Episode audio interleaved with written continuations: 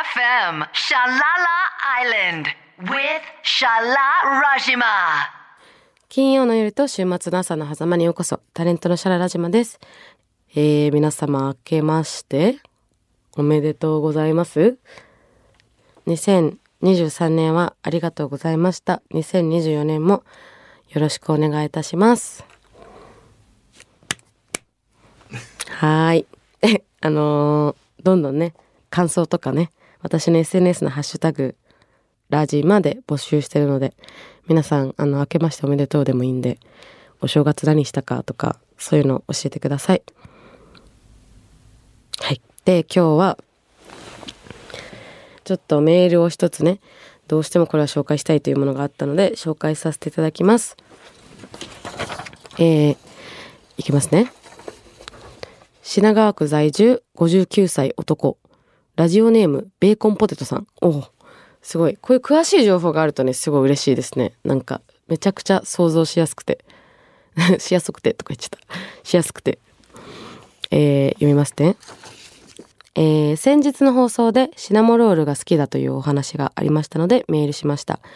シナモロールは品川区の観光大使になっています。品川区ではシナモロールの絵をよく見かけます。行事では時々着ぐるみのシナモロールが来ることもありへえ私も品川区の行事でもらったシナモロールの絵のついたボールペンを使っていました。なぜ品川区の観光大使なのかよくわかりません。品の文字が一緒だからなのか。サンリオの本社が品川区内にあるからなのか理由は発表されていません。お時間がありましたらウェブウェブサイトで品川区シナモロールと検索してみてください。すごい有力な情報ありがとうございますマジで。あのちょうど私この間なんか品川区の多分山手線ね通る時に多分品川駅だったんですけどシナモロールがすごいポスターにいたんですよ。あれシナモロールって JR の仕事もするんだみたいな。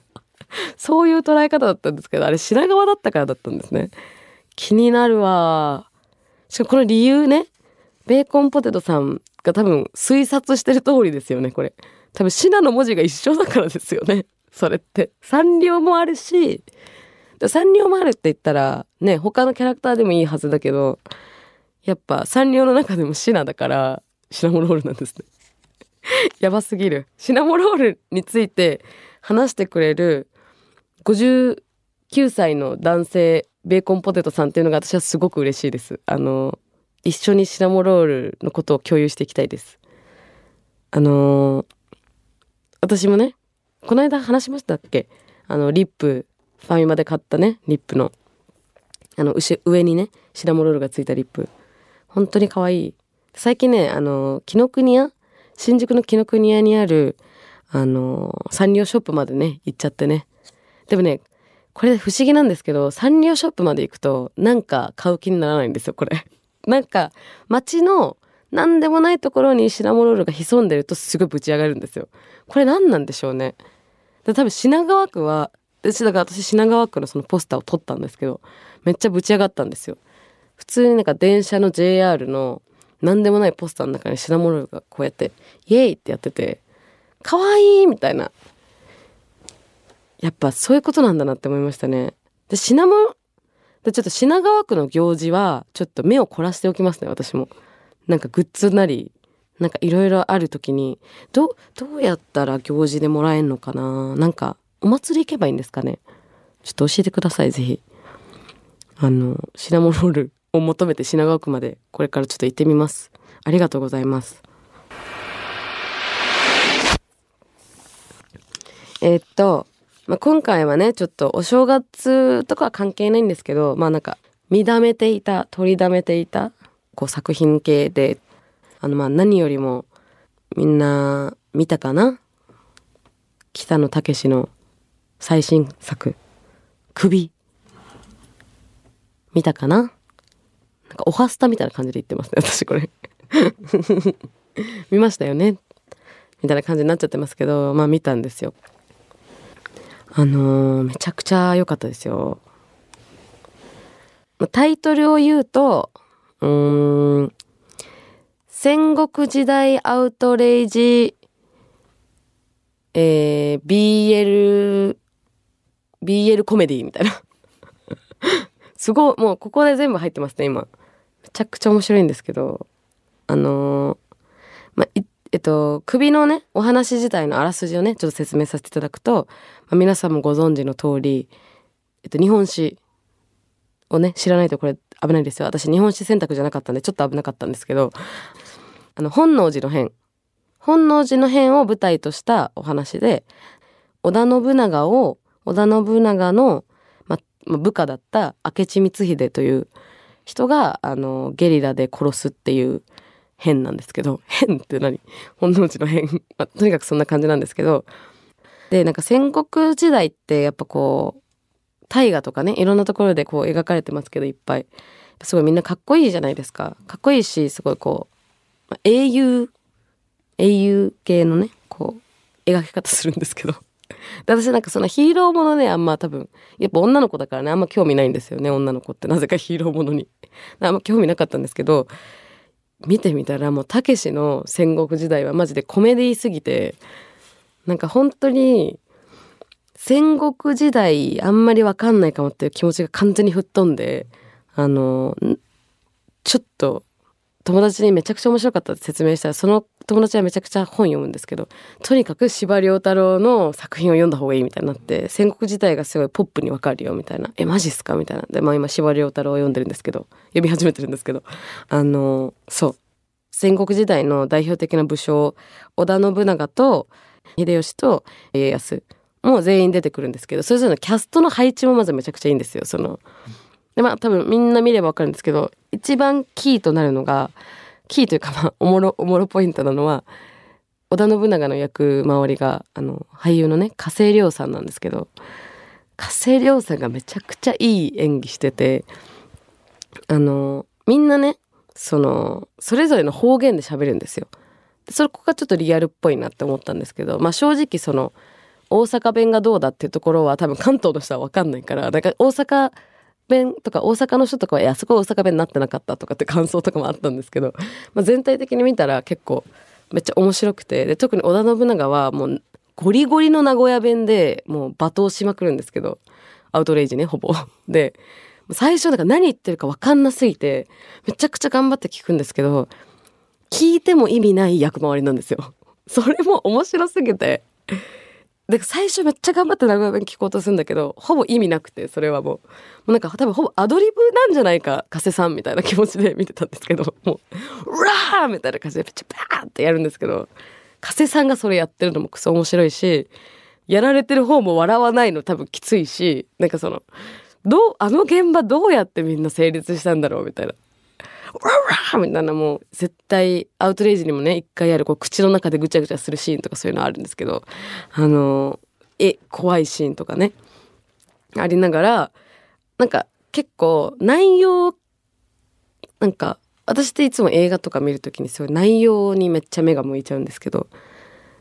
あの割とね内内容っていうかこう言ってることはどうでもいいっていうかセリフはどうでもいい感じでなんかこう本当に演技と絵とで進む印象が私はまずありました。で何よりもみんなが割と知ってる本能寺の変っていう話の流れもあるしあのだからサクサク見れるってとこもあるけど別に誰がどう死んだってことを知らなくても普通に見ながら楽しめる内容になっててそのまあ普段はね結構ヒーローっぽく描かれるのがめちゃくちゃコメディで描かれててでもたけしのそのもちろん映画人生でもあり芸人人生でもあるからそのゲイについてのなんかゲイというかもうユーモアなんかそのたけしってまた大好きなんでちょっとすごい過大評価しますけどそのやっぱり世界で認められるっていうことって本当にユーモアだなって思うんですよ。でユーモアってもう言語を超えて世界で通じると思うんですよ私はその実は。でそれは言語的なユーモアを私たちは大体感知してるけどユーモアって言語じゃない部分にもたくさんあるんで表情とか多分その映画に詳しい人だったらわかるかもしれない。カット割りとかここでこれするんだとか多分あると思うんですけどそのユーモアが本当に私はすごい合う合うからたけしとだかやっぱ世界レベルいったんだなって思うくらいのそのユーモアを自分自身が芸人としてなんかその映画の中でも芸人の立ち位置というかこうなんか始まりみたいなのもちょっと思わせる配役の人とかもいたりとかして、あのーしてるし、お前は何の芸ができるんだっていう、っていういろんなつわものが集まってるわけですよ、戦国時代は。で、力の戦いだったり、芸の戦いだったりもそれぞれあるなっていう、まあ、っていう構図で私は見てたんですけど、あの、なんか、自分の芸人人生の集大成的なのをめっちゃ感じましたね。でも本能寺の変のこの首は確かたけしは90年代にも思いついてたのはやっと映画化できたんで結構時間は経ってるんですけどあの経ってるのでなんかその今の時代感でどういくんだろうなって思ったらここにね戦国時代これ多分みんな一応日本史で勉強してますけどだ男色っていう文化があったって言うじゃないですか。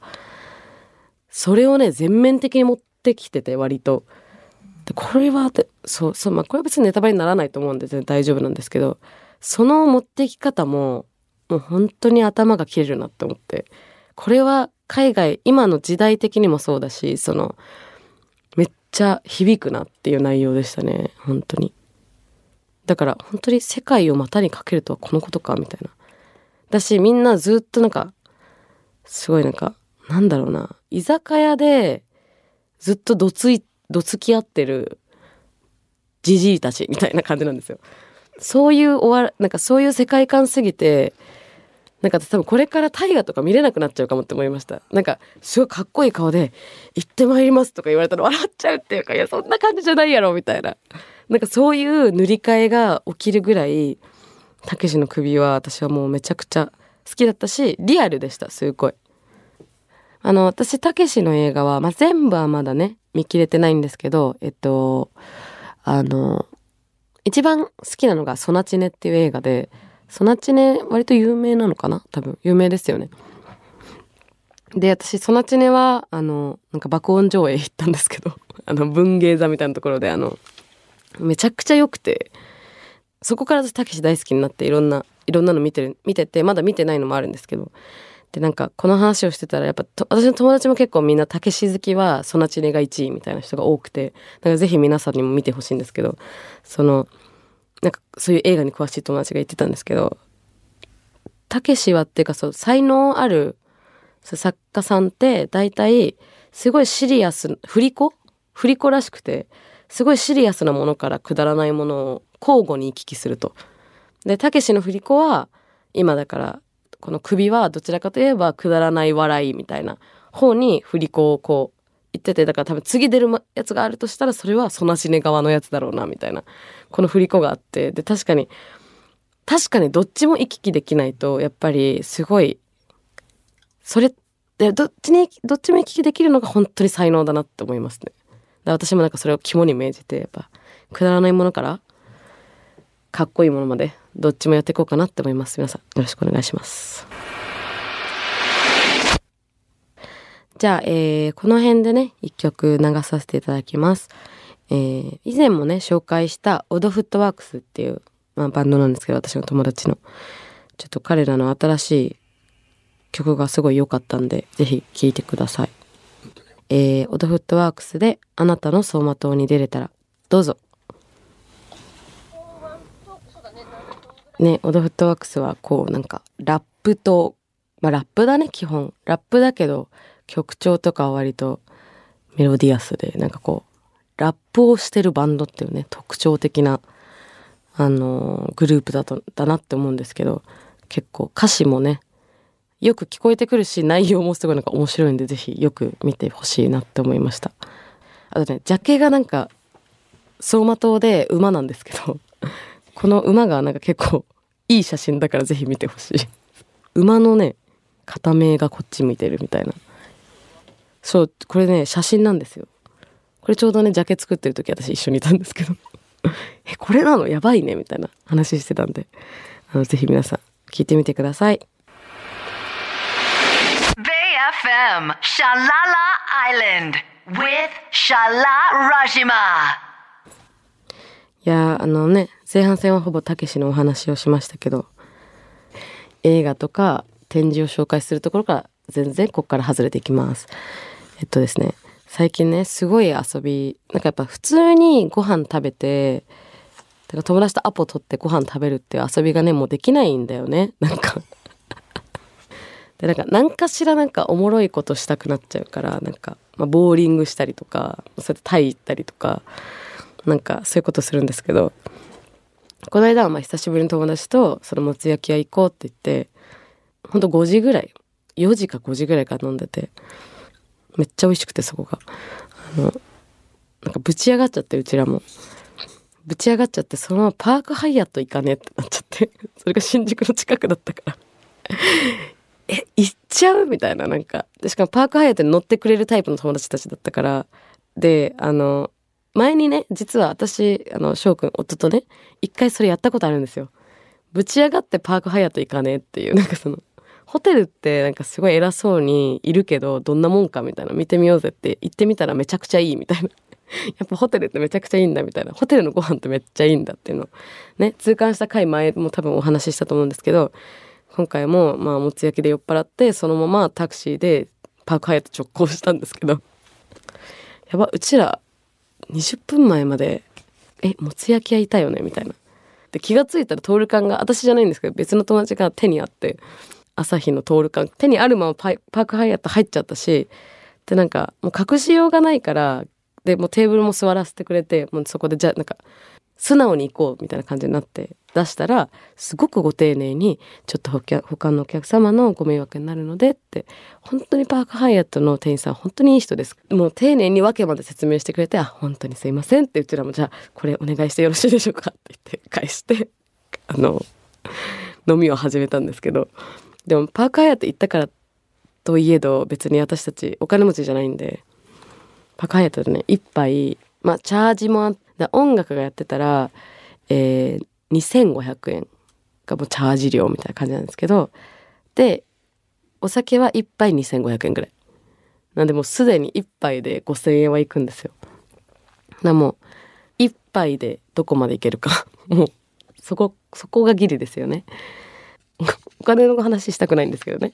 だから何にお金を払ったのか一回ね整理したいなって思いつつでも意外とそれ払って出てみると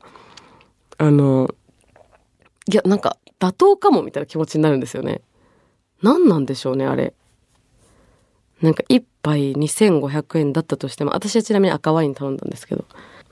しかもあのねそこが一番好感度高いんですけどあの最近できたねおしゃおしゃれな表参道とか代々木上原にある飲み屋ていっぱいあるんですけどそこのワインそれそこでワイン頼むとワインね本当に